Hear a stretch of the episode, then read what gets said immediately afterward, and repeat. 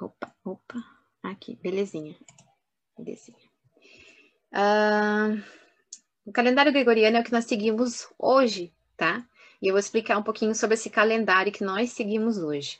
A última atualização do nosso atual calendário, né, que é o gregoriano, foi feita no ano de 1582, tá? E ela é utilizada até hoje. Então, a última vez que mexeram nesse calendário aí, atualizaram ele, foi no ano de 1582, tá? E até hoje a gente segue esse calendário. Uh, essa forma, essa reforma de 1582 foi feita pelo Papa da época, que é o Gregório, tá? Papa Gregório. Por isso, calendário gregoriano, né? É, na época, o Papa Gregório enviou vários sacerdotes dele para viajar o mundo inteiro buscando quaisquer outras culturas que seguissem outras formas de contar o tempo, para queimar elas e passar esse que é o calendário gregoriano tá? Então, é, a gente vê ao longo da história como um todo, né, que a Igreja Católica teve uma grande influência em várias questões da nossa vida atual, né? E não diferente é no calendário, tá? Então, o Papa Gregório, que é o Papa da época, foi quem fez essa última reforma do calendário gregoriano. E após essa reforma, ele enviou vários sacerdotes dele para vários lugares do planeta em busca de outros tipos de formas de contar o tempo que não fossem essa, para queimar e trazer essa como a única, tá? Então, por isso, uh, essa forma de, de, de, contar o tempo que nós conhecemos pelo calendário gregoriano, ela é tão amplamente uh, conhecida e aceita, né? Por conta desse trabalho forte que foi feito aí por esse Papa Gregório, né? Então, o planeta inteiro, basicamente, segue esse, esse calendário.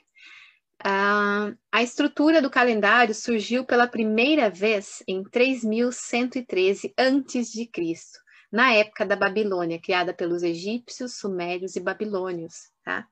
Naquela época havia um escâmbio, né, que é uma moeda de troca, por exemplo, arroz trocando por batata, etc. Então, assim, era assim que funcionavam é, o comércio na época. Né? Não havia moeda, não havia dinheiro. Então, para fazer essa troca, então eles trocavam, né? As pessoas que tinham lá uma plantação de batata trocavam pelo de arroz e assim iam, né, fazendo o trabalho deles.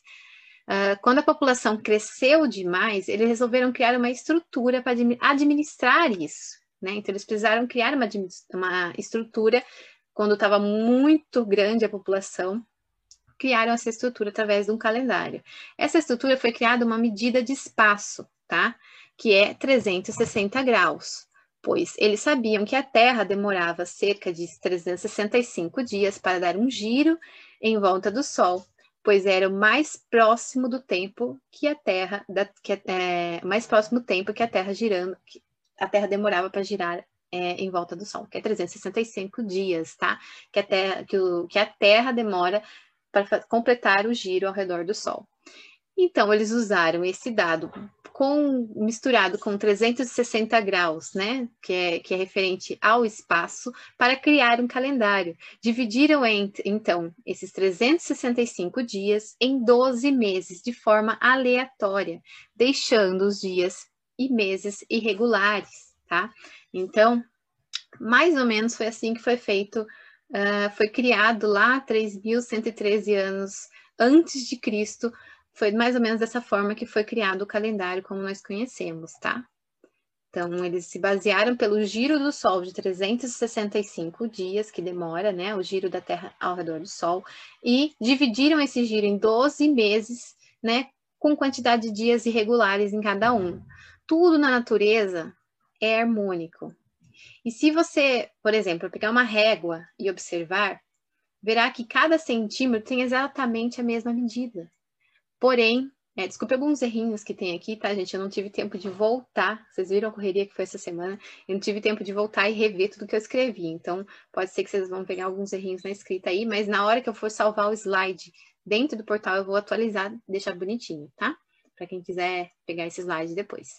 Uh, então, numa régua, a gente tem vários centímetros, e cada centímetro tem sempre a mesma medida, tá? para você ter uma ideia, né? Um exemplo para falar como que a natureza ela é perfeita. Tudo na natureza é harmônico, nada é irregular, ou bagunçado, tudo é harmônico dentro da natureza, né? Porém, na, no caso do calendário, não é, né? Cada mês é de um jeito, criando uma irregularidade em tudo que existe, consequentemente também, tá? E vocês vão entender mais a fundo por que que gera essa irregularidade né? Porque assim, a gente tem que seguir a, a natureza. Nós fomos, nós